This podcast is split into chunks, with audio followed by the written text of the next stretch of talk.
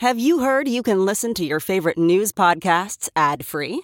Good news! With Amazon Music, you have access to the largest catalog of ad free top podcasts included with your Prime membership. To start listening, download the Amazon Music app for free or go to amazon.com slash ad free news podcasts. That's amazon.com slash ad free news podcasts to catch up on the latest episodes without the ads. Today, we're going to talk about Republicans' desperation to claim that vaccine mandates are leading to worker shortages. I interviewed the chair of the Congressional Progressive Caucus, Congresswoman Pramila Jayapal, about the state of reconciliation negotiations and what holdouts like Kyrsten Sinema actually want. And I'm joined by former Senator Harry Reid's Deputy Chief of Staff, Adam Jentleson, to discuss the filibuster and the political upside and downside for defending it when it comes to Manchin and Sinema. I'm Brian Tyler Cohen, and you're listening to No Lie. Just to break down where we are right now, since the outset of this pandemic, Republicans have railed against masks, they've railed against stay at home orders, they've railed against shutting down mass gatherings, they've railed against vaccines. Every step of the way, Republicans, who claim to hate this pandemic, have done everything in their power to ensure that this pandemic can spread uninhibited. And so it shouldn't come as a surprise that they're now railing against vaccine mandates, claiming that they're leading to worker shortages. You've got people like Ted Cruz, who took to Twitter amid the news that 3,000 Southwest flights were canceled to say, quote, Joe Biden's illegal vaccine mandate at work. Suddenly we're short on pilots and air traffic controllers. Hashtag thanks, Joe. Republican Congressman Andy Biggs tweeted, I stand with Southwest Airlines employees who are fighting against these mandates. This isn't about a vaccine, this is about freedom. Here's Tucker Carlson, who has the most watched show on the biggest conservative news outlet, claiming that anytime someone doesn't show up for work now, that it's because of the vaccine mandate. We can tell you that the shutdown of Southwest Airlines over the weekend was a direct consequence. It was a reaction to Joe Biden's vaccine mandates. There were more cancellations at Southwest Airlines today. No doubt there will be more to come, and not just of airline flights.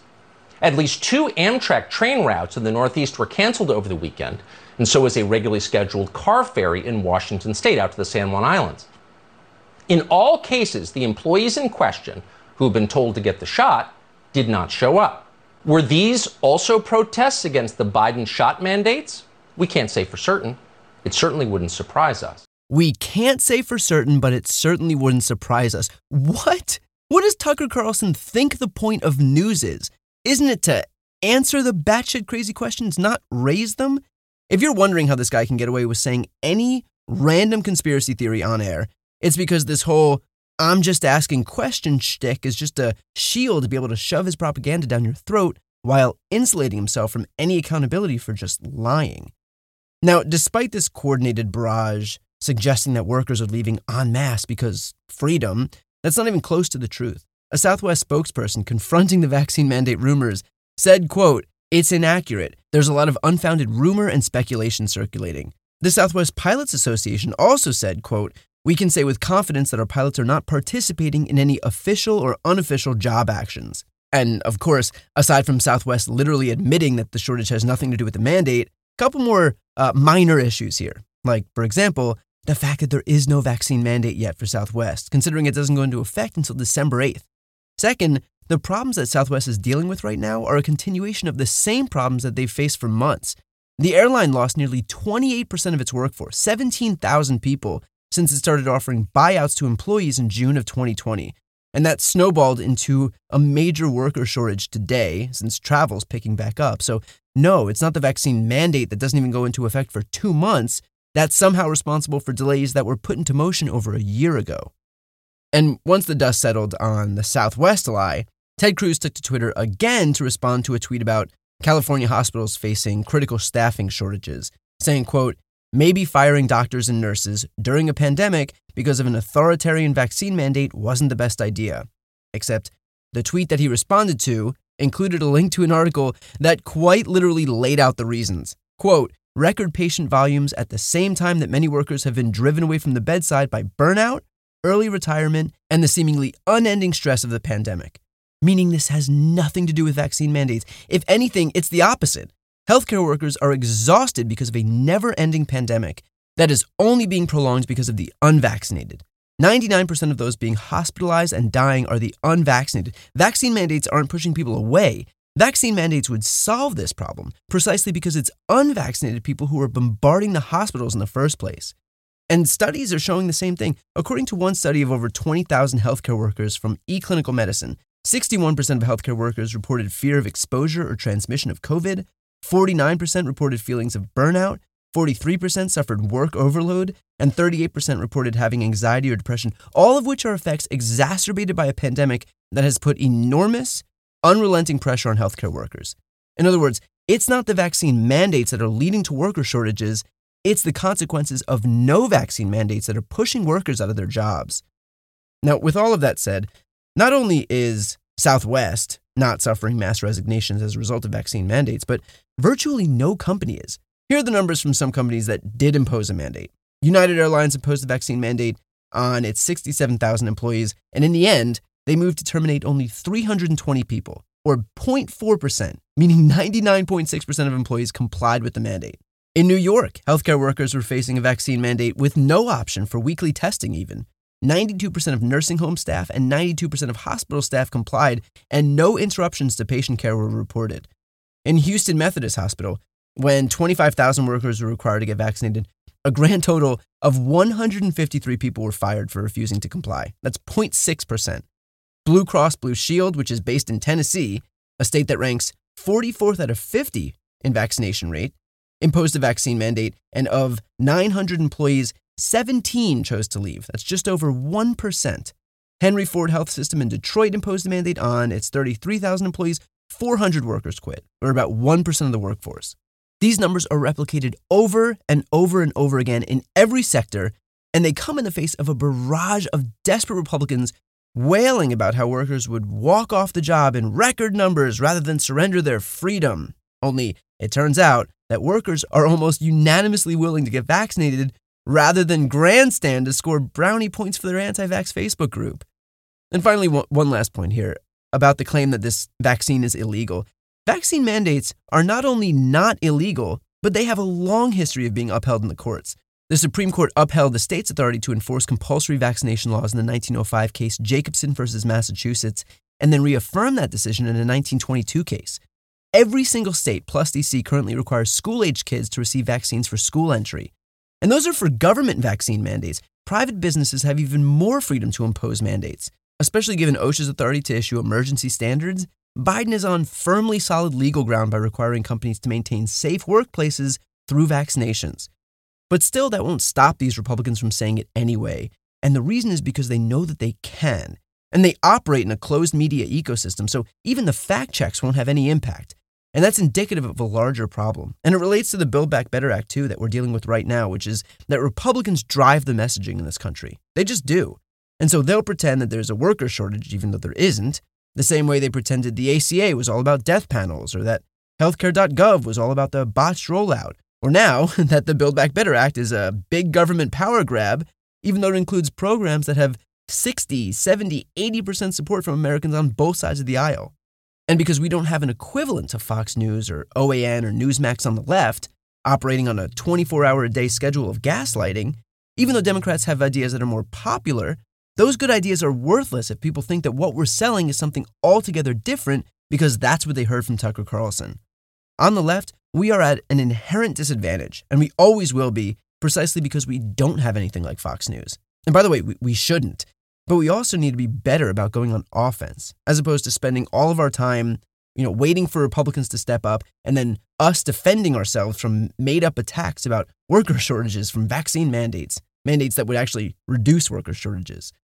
And so, with that said, knowing how important it is to not only debunk disinformation, but promote the truth about what our agenda does do, here's my interview with Congressman Jayapal, who's leading negotiations in the House on behalf of progressives for the Build Back Better Act. Hey, it's Kaley Cuoco for Priceline. Ready to go to your happy place for a happy price? Well, why didn't you say so? Just download the Priceline app right now and save up to 60% on hotels. So, whether it's Cousin Kevin's Kazoo concert in Kansas City, go Kevin, or Becky's Bachelorette Bash in Bermuda, you never have to miss a trip ever again. So, download the Priceline app today. Your savings are waiting. Go to your happy place for a happy price. Go to your happy price, Priceline. Today we've got the chair of the Congressional Progressive Caucus, Congresswoman Pramila Jayapal. Thanks so much for coming on. Thank you. It's so great to be with you. So, what's the state of negotiations right now in terms of where the party is on the Build Back Better plan, the, the reconciliation package, and when might we expect to see a final version of the bill ready to put on the floor? Well, I think the really good news is that both parts of the Build Back Better agenda, the president's agenda, that is the smaller infrastructure bill and the bigger Build Back Better Act, are now both back on track.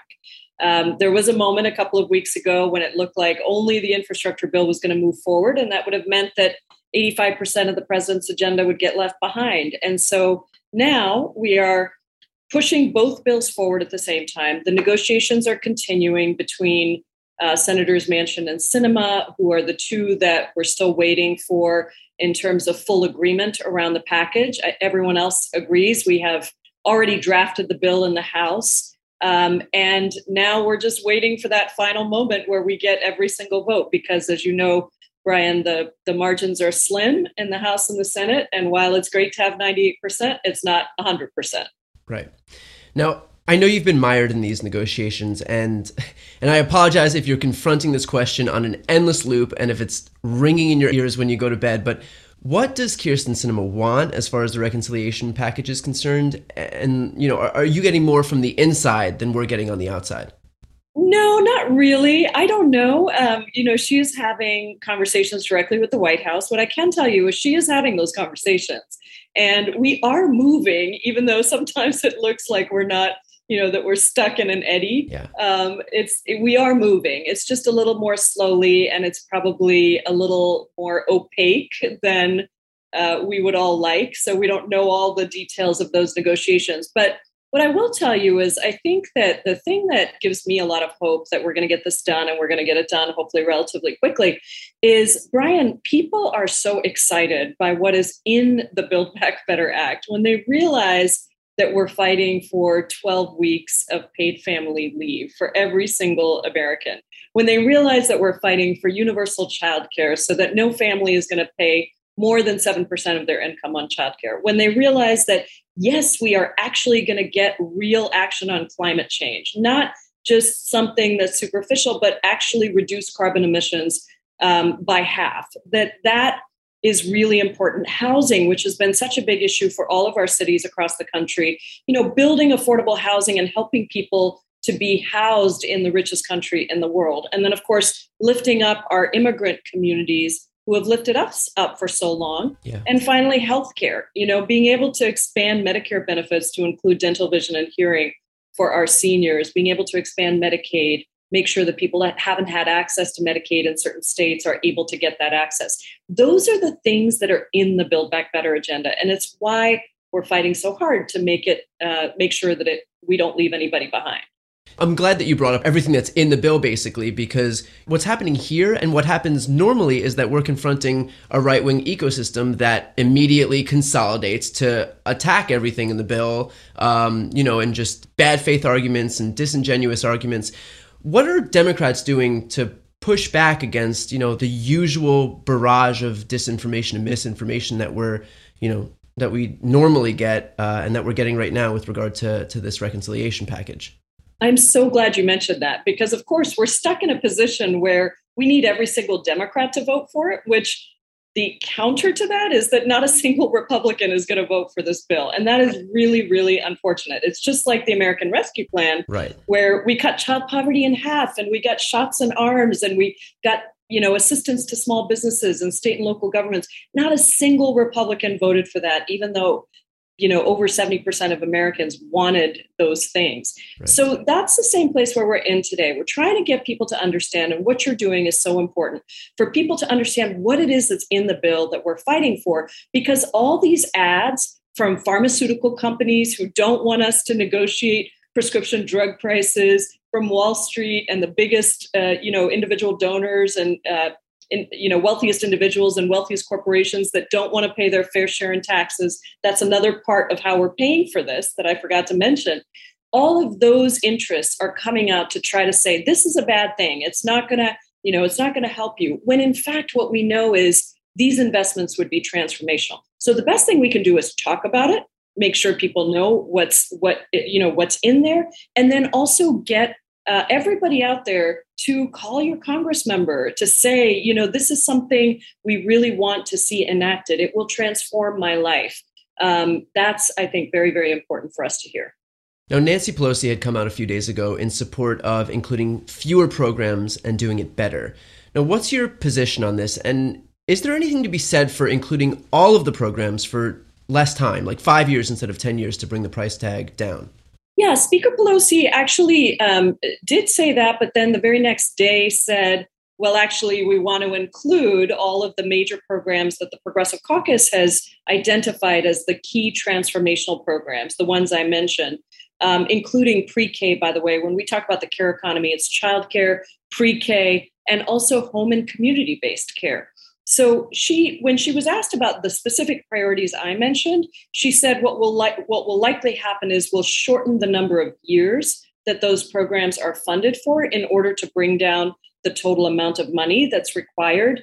Uh, but there are other areas where you know perhaps we don't need to do them. So she really walked back those comments, and I think our position, uh, a majority of our Progressive Caucus members, and frankly, I think also the White House has been much more in favor of we can't pit childcare against climate change. We can't pit right. pre-K against housing. Yeah. You know, these are all really important transformational things. We can't pit young people against seniors. Like each one has a different constituency and all of them are urgent. So our view as the Progressive Caucus is let's do these five priorities. Let's make sure they're all in there. And if we need to shorten the time that they're funded to bring down the price, then we'll do that. And by the way, you know, if we do do less time, we can then try to extend them once people recognize and realize how good they are, just like what happened with the ACA. Exactly. That's exactly right. I mean, once people understand that government's got my back, right? And that I can I, I can wake up in the morning and I can now go to work because I have childcare or yeah. my kids now have pre-K, those kinds of things are things that make people feel differently about their lives. And that's what we need if we want to then preserve those programs into the future. A road and a bridge is great. We all need them. I'm for the infrastructure bill. I hope we pass it. Yeah. But it doesn't change the way people feel if you can't even get on that road because you don't have care for your kids. Right. Building on exactly what you're talking about, about feeling the impacts of this bill, one of the ideas that was floated was that uh, the Medicare dental benefits wouldn't kick in until 2028. Is there an acknowledgement now of the importance of touching people's lives right now? Not only because they need the help, but because politically speaking, it's crazy to defer this until after this president's not even in office anymore, much less, you know, next year's midterms, which is when voters effectively grade Democrats. Totally. And that is actually how we came up with our our priorities is we said what are the things that are number 1 transformational, Number two, can deliver benefits immediately. We want people to feel the difference in the first six to 12 months. Um, and then what are the things that are as universal as possible, will touch as many families as possible? And so that's how we came up with our things. The dental benefits not being able to be implemented until 2028, in my mind, doesn't make sense. We think they can be implemented much sooner. There's also the option of doing other kinds of things, like perhaps a dental voucher for the first couple of years if it takes a while to get the dental benefits going. Um, I will also say that I've been a big fan of pushing for lowering the Medicare eligibility age, which isn't totally off the table. But if we did that, we would bring 14 million people onto Medicare, allow people to retire um, at 62 and know that they were going to have health care and help a lot of our nurses that have been on the front lines, our firefighters, you know, people whose bodies have really taken the toll but they can't even think about uh, stopping because they they aren't going to have health care. So that's another one I think we should put on back on the table. And I've been telling the White House that because again, 14 million people would get benefit from that, and it would happen immediately. And everybody loves their Medicare. You know, not that we can't improve it; we're trying to improve it, but it's such an important, popular program um, because it really does provide comprehensive quality care. Yeah, and including my parents, by the way, they fall into that category of you know if you lowered the Medicare age, uh, both of them are healthcare workers, and they would both benefit from that, and they would thank you uh, for that as well. Exactly, that is so. Actually, just on that for a second, first of all, tell them thank you because we're working hard to get that done. Um, secondly, this is something that the Progressive Caucus prioritized early on, but we it went far beyond progressives. We actually got 15 of the most vulnerable Democrats and the you know the toughest districts across the country to um, endorse this and push for this with us because and 70% of the Democratic caucus because it is so transformational. People understand it immediately like your parents. You know they know what medicare is. They feel like they they deserve it. It's not like getting a handout from the government as some people think about some programs. It's really something that they've earned and they're ready to have um, at 62 just like social security yeah well, you know, you mentioned uh, these Democrats in vulnerable districts. Now, you've got moderates and centrists who who we feel like hold all the cards here, but why don't progressives play just as much hardball, knowing that at the end of the day, the Representative Jayapals are in safe districts. You know, the Elizabeth Warrens are in safe uh, Senate seats. But it's those very moderates from swing districts who will have to explain to their constituents why they should be reelected despite nothing passing if they're the ones who, you know, block this bill. Well, the amazing thing about this is it was kind of framed in the media as progressives versus moderates, but actually, almost everyone in the Democratic Party yeah. agreed. It was not, I mean, I have a lot of those friends that are in those most vulnerable districts who wanted the bill, the, the Build Back Better Act, as it was written in the House to pass. They were perfectly fine with it. They wanted to pass both. But there were a small handful that didn't feel that way. And so that's sort of what blocked us. We thought we had an agreement out of the Senate. Clearly, we don't. So now we have to go back. But one of my friends, who's in one of the toughest districts in the country, um, was talking to me last night, and she said, "You know, uh, it's fine. We want the bipartisan bill. Of course, we do the infrastructure bill. But what my constituents really want are these other things. And we have no hope of being reelected. If we promise that we would get these things when we campaigned, it's the president's agenda, it's the Democratic agenda. And then if we don't deliver on those things and all we deliver is the roads and bridges bill, that is not going to help us politically down the road. We really need to deliver the entirety of the agenda. In addition to it being the right thing to do for our constituents, it is also politically um, the best thing to do. Right. I mean, you're, you're looking at, you know, allowing the government to negotiate lower drug prices is polling at like 83%.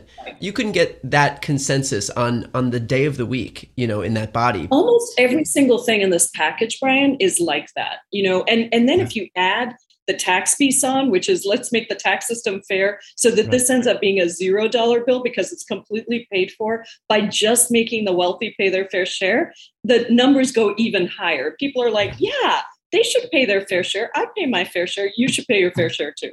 The fact that the way to pay for this thing is even more popular than the provisions right. itself is a you know a testament to how well this was how well this was crafted and how important it is to pass.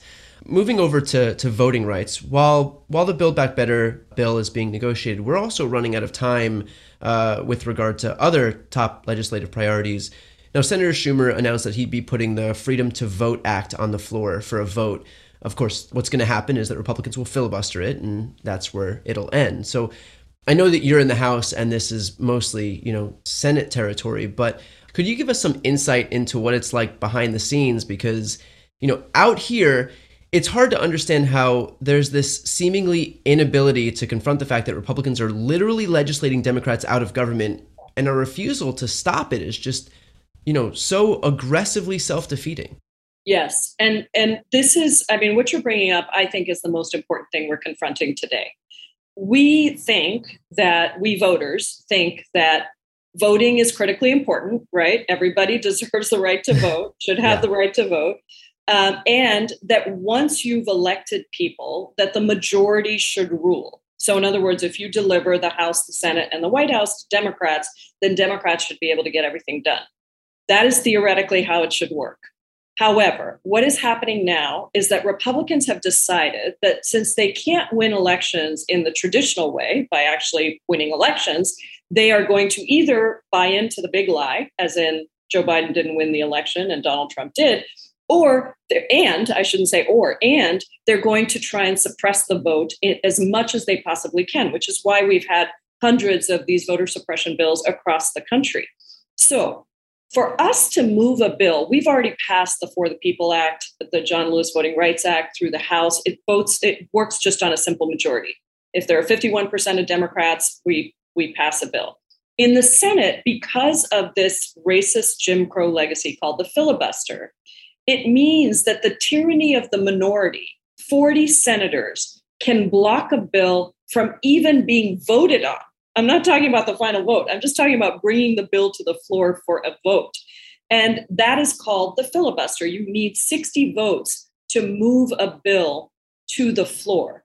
And so they've been able to block everything.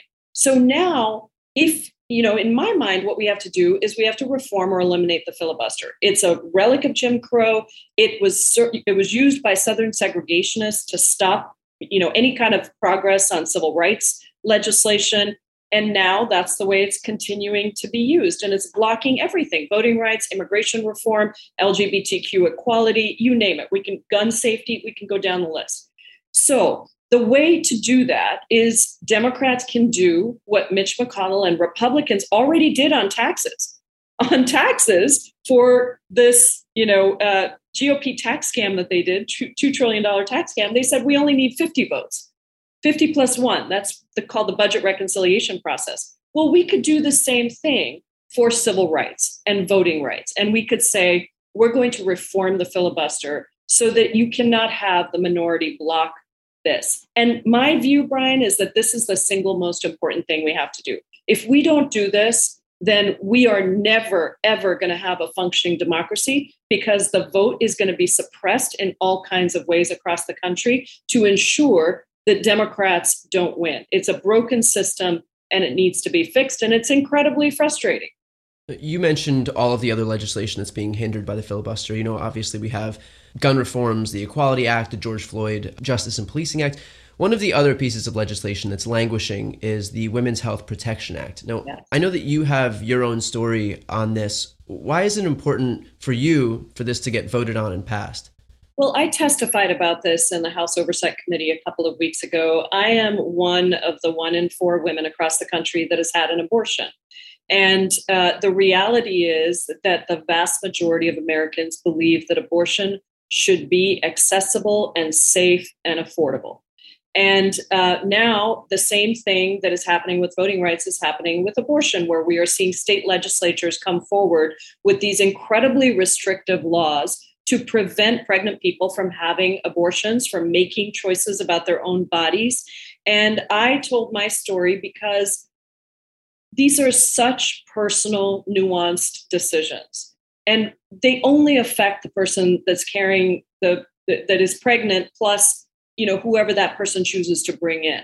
And the idea that somebody would tell me that I can't have an abortion or that I have to carry a pregnancy that is dangerous, that endangers my life, that endangers the life of the baby, or simply for economic reasons, I'm not able to have a child in that particular moment, is really about other people trying to assert control, and largely men trying to assert control over pregnant people's choices. And that is absolutely untenable. So we have been pushing to codify Roe v. Wade because the Supreme Court, of course, said it was constitutional. But with Donald Trump's nominations to the Supreme Court, we're not sure that they're going to continue to uphold that constitutional right. And if that happens, Brian, we would go back to the days of dark alley abortions, and it would be poor women and uh, people of color that would be most disproportionately affected because they would not be able to access those choices and make those choices for themselves. Yeah. And um, you know, I, I, guess this all begs the question, and I'm not sure if you'd have insight into this, but if for nothing else, then my own uh, to calm me down. What are your thoughts on ultimately seeing some type of a reform or elimination uh, of the filibuster? Well, I'm hopeful, but you know, I'm an optimist. I'm an organizer. I've always, I've always believed that we can make these things happen, um, and that courage comes out of crisis. And if there's ever been a time when we've been in crisis, it's right now. Um, I was in the gallery, Brian, on January 6th. I was trapped there um, as insurrectionists were pounding on the door and trying to find Nancy Pelosi and Mike Pence to kill them and trying to kill us as members of Congress. And I saw how incredibly close and fragile we were to losing our democracy. And if we don't reform the filibuster and pass voting rights and ensure that all of the civil rights protections and voting rights protections that we have to be able to put in place for us to really say this is a democracy in truth, um, then we're going to lose it. So I believe that there is real hope that we can do this. And the reason I believe that is because Senator Manchin redrafted the For the People Act in a way that he felt was sensible. It has the majority of the things in there, but not everything, but the majority of things. And he believes he can find 10 Republicans. More power to him. I hope he finds 10 Republicans. But if he doesn't, I think then even his faith could be shaken in the need to preserve the filibuster. And perhaps we could, at a minimum, get a carve out for voting rights um, and civil rights so that we could move these bills forward. Anybody who says that the filibuster pre- preserves bipartisanship, I would actually argue the opposite, Brian, that the filibuster makes it so that if even if you had two or three or four Republicans who supported something like voting rights, which you would have thought would have been a no-brainer, um, they're not going to come on board because you need 10. And so why would they put themselves out there if the thing isn't going to go anywhere anyway? So I would argue that by having just a simple majority, you actually, in a divided Senate, allow for more bipartisanship and not less. And I hope that Senators Manchin and Sinema see that and are willing to, at a minimum, have this kind of a carve out to reform the filibuster.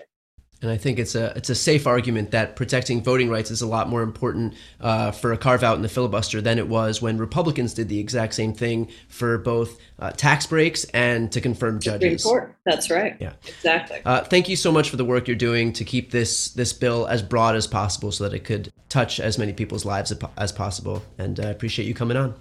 Well, thank you so much for everything you're doing to educate people about what's going on. We really appreciate you breaking it down. Thanks again to Congresswoman Jayapal. Now we have the author of Kill Switch, The Rise of the Modern Senate, and the former Deputy Chief of Staff for Senator Harry Reid. Adam Jentleson, thanks so much for coming on. Thanks for having me, Brian. It's great to be here.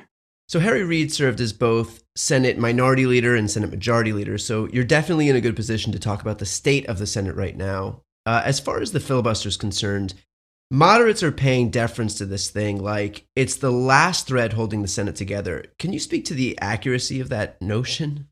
Yeah, I can. Um, so I think one thing that's important to know about the filibuster is that we take it for granted as a feature of the Senate today, but it's actually not something that existed in the Senate at its creation, uh, or really for the first uh, almost 200 years of its existence in the way that it does now, where it imposes a, a supermajority threshold on everything that passes the Senate. Um, so I say all that to say that you know what moderates are sort of celebrating as this fundamental feature of our democracy just isn't. Um, it isn't that. And I think what's also important to know is that the framers actually opposed anything resembling the filibuster when they created the Senate. The reason that they did that was that, uh, you know, they were writing the Constitution as basically, you know, American government version 2.0. Um, version 1.0 was the Articles of Confederation, which had a supermajority threshold in Congress for most categories of major legislation. And they put a supermajority threshold in place because, for all the reasons that people argue and, and defend it today, which is that they thought it would promote consensus and compromise and all these good things. What they found in practice with the Articles of Confederation was that the supermajority threshold imposed gridlock. And so when they went to write the new uh, form of government and the Constitution we have today, they were very clear that the majority should rule in the Senate, in the House, and in every other major decision point in our system of government. So, you know, moderates celebrate it as this, you know, tool of compromise or tool of bipartisanship, but but it isn't that. It never was that. It never has been that. And the framers uh, opposed it because they specifically foresaw that rather than creating bipartisanship, uh, the supermajority threshold would would create gridlock. Um, you know, and I also will say that it's something that's really come into more common use in recent years. Um, up through the 1960s, it was almost never used. Um, the threat of it existed, but it was almost never invoked, except against civil rights bills, where it was always invoked. That was the one category of legislation where um, the supermajority threshold was always invoked and was used to kill civil rights bills for almost 100 years between the end of Reconstruction and 1964, when the first major civil rights bill passed. Um, and you know, through the 1980s, 1990s, the filibuster was used relatively rarely. Um, it's only come into common use uh, in in recent years, and particularly under Senator Mitch McConnell when he became Senate leader under Barack Obama. So, um, you know, I think it, there, there's not much truth to the fact that it's any sort of uh, historical uh, feature. Um, and in fact, the, the very reasons that moderates advocate for it and defend it, the idea that it promotes bipartisanship and compromise, um, is that is you know wrong. It's not true. And and the framers specifically said that this thing that they you would think would promote bipartisan compromise actually promotes gridlock, and I think we're seeing that today. Now, what's the actual danger for Democrats to eliminating or reforming the filibuster that they're so afraid of? Well, the danger for Democrats, and Senator Sinema talks about this a lot, and that's one of her main defenses for, for why she supports the filibuster. The danger for Democrats is that if you, you know, get rid of it and you allow things to pass the Senate on a simple majority, that re- once Republicans are back in power, um, as they surely will be one day, it's just the nature of our system, um, they'll be able to pass things on a simple majority threshold. And you know, there there's certainly truth to that. Um, I mean, the simple fact is that if you Democrats get rid of the filibuster, then Republicans will be able to pass things on a majority threshold. There's really it's not like Republicans are going to reimpose, you know, a supermajority threshold on themselves when they're in power.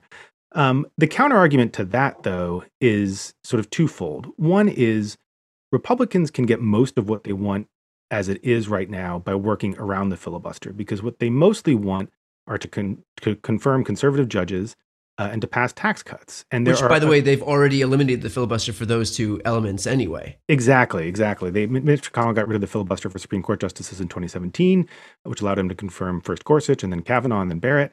Um, you know, and tax cuts you can pass through reconciliation, which doesn't, which takes you around the filibuster and is a simple majority threshold all the way through. So they can basically already get most of what they want. Um, the tr- same is not true for for Democrats. Um, the filibuster distributes power asymmetrically to conservatives, um, and it blocks much of what progressives want to pass. Uh, it blocks major action on climate change. It blocks civil rights. It blocks gun control. It blocks immigration. It blocks the PRO Act. Um, so it's not a fair fight here. It blocks much more of what we want than what Republicans want. And you know, the other fact, as you sort of alluded to, uh, is that even if we left it in place, Mitch McConnell could just get rid of it as soon as he wanted. There's nothing we can do to to force Republicans to keep it when they're in power. They can simply decide to get rid of it whenever they want, as Mitch McConnell did in 2017. So I think you know that's sort of the worst case scenario is that we leave the filibuster in place in order to preserve this defensive tool for ourselves when we're back in the minority. And in order to preserve that tool, we don't pass many very, very important things like voting rights bills, uh, immigration reform, the PRO Act. Um, and then, despite the fact that we sort of sacrifice these major priorities to keep this defensive tool in place, Republicans back in, get back in power, and then with a flick of the wrist, they immediately get rid of this defensive tool.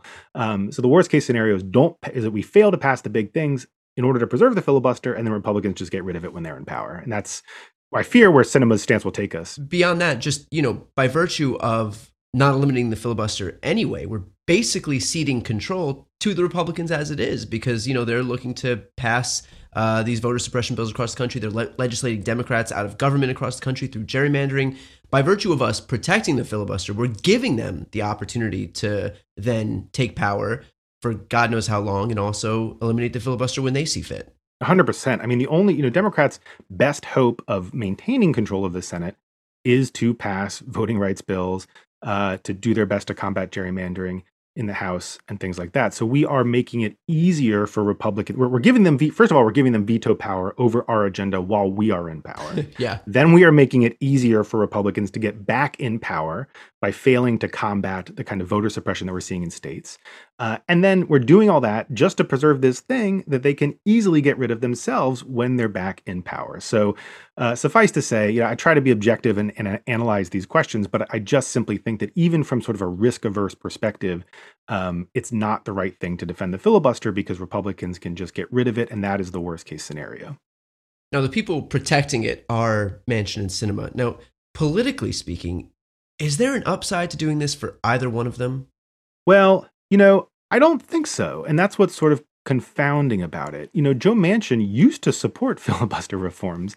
Uh, back in 2011, when I was working in the Senate, uh, he came out in support for some, you know, pretty significant reforms uh, to the filibuster. Things like returning to the talking filibuster uh, and getting rid of the filibuster on the front end of bills. Right now, you can impose a supermajority threshold. I won't get too far in the weeds, but you know, coming and going, you can impose it before a bill starts being debated, and you can pose it after. So he wanted to get rid of it on the front end, which would be significant. Um, you know, polls consistently show that it's not a big that defending the filibuster isn't any big winner in West Virginia, and certainly, uh, you know, people overwhelmingly support passing things like voting rights more than they defend more than they support defending the filibuster, even in West Virginia. Um, so it's hard to see where where the political benefit is for him. It's that's even more true in the case of Sinema. Arizona is not a blue state, but it's certainly a purple state and certainly more democratic than West Virginia, which voted for Trump by 40 points in 2020. Uh, so you know, Arizonans strongly support getting rid of the filibuster. They strongly support passing voting rights, and you know, you've seen a lot of these polls recently that that have Sinema performing really astoundingly badly back in Arizona, and I think that that is why she's simply not representing Arizonans, and and there is no political benefit for her in this, and and to the contrary, there's actually a lot of political cost which she is uh, incurring for herself right now. No, building on exactly that, you know, Data for Progress just released that polling that 70% of primary voters in Arizona disapprove of her. Like she's losing in head to heads against every single potential challenger failing to notch anything above 26% against another Democrat. Now, I'm sure in the back of our heads, we tend to think, like, okay, well, there must be a reason that she's doing this. Clearly, there's some internal polling or whatever that she's seeing. But is there anything that you can see regarding Sinema that would validate this strategy? You know, where where now we're seeing that she's losing by net 50 points? No, I mean, you know, Occam's razor, the simplest explanation is often the the the truest one. I think that she's just doing bad at politics right now. uh, I think that this is there. She may have a strategy, but I don't think it's a good one. And if if I had to venture what that strategy is, um, I think she might be planning to leave the Democratic Party and and run as an independent. Um, she she's you know there are a lot of reports that she's sort of obsessed with the idea of being the next John McCain, which obviously is a great brand in Arizona. Um, but she's going about it in a very confusing and I think bad way, which is that you know John McCain um, was was known as a maverick, and he picked his spots very carefully. He he he uh, you know defied his he defied the Republican Party on issues that were popular. Um, you know, he was a champion of campaign finance reform, which his party opposed, uh, and that was an extremely popular issue. Um, Sinema is opposing her party on issues where her party's stance is extremely popular. The best example is giving Medicare the power to negotiate lower prescription drug prices. This uh, policy polls like upwards of 80% support. It has majority support from Democrats, Republicans, and independents. It's strongly supported by seniors who are a critically important voting bloc, especially in Arizona. Um, you know, uh, some polling came out recently where I think they said, you know, we didn't poll apple pie and mom, but uh, I'm not sure that they would poll any higher than uh, lowering prescription drug, drug prices. Yet, Sinema, that is one of the major issues where Sinema is breaking from her party and opposing policies that would lower prescription drug prices. So I don't really see how you chart a successful course, even if your goal is to leave the Democratic Party and run as an independent, when you are putting yourself on the opposite side, on the unpopular side of extremely important, extremely popular issues. That just that seems like sort of being contrary and being contrarian for the sake of being contrarian and thinking that will give you a reputation as an independent rather than, you know, looking at what people actually care about and realizing that you know they might think you're independent but they're going to think you're an independent voice for the pharmaceutical companies not for not yeah. for uh, the interest of arizonans and i think yeah. that's that's a bad strategy just running on a platform of chaos that that yeah. seems to be the only uh, the only thread here so that was that was Sinema now when we look over to Manchin you know he said that we should protect the filibuster because there would be 10 good people on the other side who want bipartisanship so it's been a year now that we've had a 50-50 senate for any of the legislation that we thought would be blocked, you know, by Republicans, it's still going to be blocked by Republicans. There's been no movement in this uh, in this realm here. So is the onus not on Manchin now to change his position since they didn't hold up their end of that bargain? Like since 10 of them didn't meet him halfway. Yeah, I think that's right. You know, I think Manchin, everybody who's involved in the voting rights negotiations that I, that I talked to on the Hill, all basically believe that Manchin is engaged here in good faith, that he is really um, you know, making substantive contributions. You know, what he's said he supports in terms of voting rights legislation is really pretty good um, and is acceptable broadly to to you know the parts of the party that are that are zeroed in and very focused on this issue. So you know he's not necessarily forcing Democrats to water this down. What he supports is is good on substance. But he has been unable to find 10 Republicans who would get us to the 60 votes we would need to overcome the filibuster. And I do think that is where, you know, you have to evolve. Um, you know, sort of somewhat unfortunately, they they were able to find you know bipartisan support on the infrastructure bill, and I, I say unfortunate in the sense that you know I think what's in that infrastructure bill was going to pass one way or the other, and the fact that you know look roads and bridges has always been the lowest hanging fruit in Congress, you know, and and so getting ten Republicans to support building roads and bridges in their own states and districts is not some like massive bipartisan accomplishment. It's it's sort of the exception that proves the rule in a way, you know, that that's all you can get bipartisan support for, but it did sort of validate Manchin's point of view that that he had the power to persuade Republicans to come over and support democratic priorities. But I think that what you're seeing on all these other issues is that that's just simply not the case. Republicans see voter suppression as their only path to political success in a country that is becoming more diverse uh, and, frankly, more liberal. And so they are never going to come to the table on voting rights because this is a matter of political survival for them. So I think that if Manchin truly cares about this issue, it really is incumbent on him to evolve, to recognize that he made a good faith effort to find Republican support, but it's Republicans' fault for not coming to the table. And we can't let their uh, cravenness on this issue prevent us from passing what is extremely necessary. I would also just point out that many of the greatest innovations in expansion of voting rights throughout American history have been passed on partisan uh, party lines. Um, the 14th and 15th Amendment were passed on narrow party line votes. Sometimes you simply have to do that, and you have to prioritize what's right for the country over the fact that the other party simply has decided not to come to the table. Yeah, that's a great point. Also, you know, I just want to point out the fact that to their credit, to Republicans' credit, they realize that this is an existential issue for them. And so that's why they're blocking uh, filibuster reforms because they know that they need to block those voting, that voting rights legislation. Democrats should also recognize that this is the other side of the same coin and that it's existential for us and the same reason that it's existential for them. And so, by virtue of Republicans entrenching their power, that would prevent Democrats from being able to assume any power in the future. And it's just, uh, you know, it's a shame that Republicans can look at this and realize, you know, and see the writing on the wall, and that Democrats can't, even though it's the exact same issue that affects both of us inversely. That's right. And look, you know, Manchin has said he's going to run for reelection in 2024. West Virginia does not have a large black population, uh, but it's about 5%. That's not insignificant. And, you know, if Manchin's going to win, he's going to win by a small margin. He won by less than three points in his last reelection, and so this could make the difference for him too. Right. You know, I think I think it is it is an existential crisis. The reason the reason to do it is not just because it helps Democrats win, but but we are the only party right now that is actually dedicated to sustaining and and growing and protecting our democracy and expanding the right to vote and making sure all Americans have equal access to the ballot. And it is critical uh, that we maintain power so that we can pass these things because we have the, one of the two major parties in this country is sliding quickly towards authoritarianism has allowed donald trump to maintain control even though he lost uh, and so it really is up to us to kind of you know stand up for our democracy here and i think manchin needs to needs to realize that now, obviously, on the other side of the filibuster problem is Mitch McConnell. Now, we constantly see this strategy where Democrats are falling over themselves to shame him, you know, to say, look how much of a hypocrite he is. But you know, this doesn't work. The guy literally made up an aggressively arbitrary rule about no Supreme Court nominations in election year, only to then ram through a Supreme Court nominee with like a week and a half left to go before an election. You know, he came out about how important it was to to raise the debt ceiling when Republicans are in power, yet he made it almost impossible to do when Democrats were trying to do it. So like the list goes on forever. That's right. You can't shame Mitch McConnell into doing anything. We I learned this the hard way when I was working in the Senate in 2016 when we tried to shame him into dropping his blockade of Merrick Garland's nomination for the Supreme Court. Um, look, this is what he's been like his whole career. This isn't a new thing. This is a guy who collects editorial cartoons bashing him frames them and puts them on the wall of his office and he'll be happy to show them to you if you come by.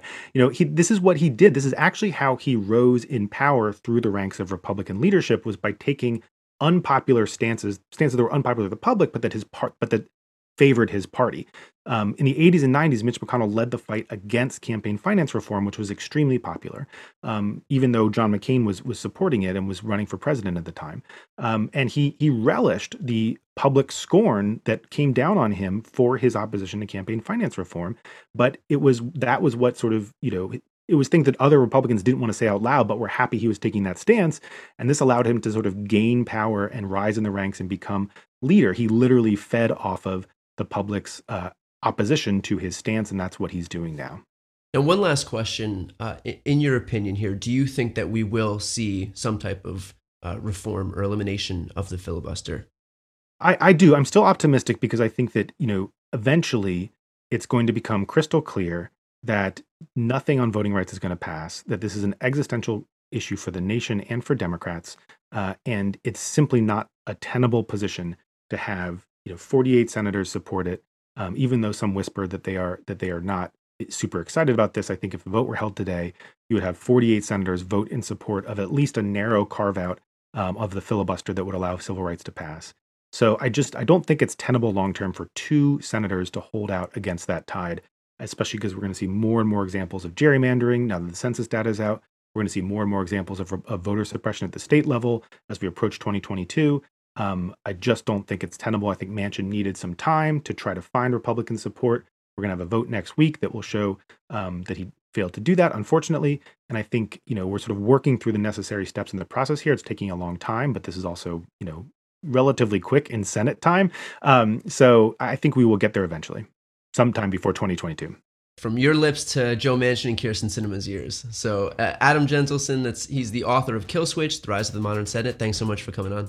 Thanks for having me, Brian. Thanks again to Adam. That's it for this episode. Talk to you next week.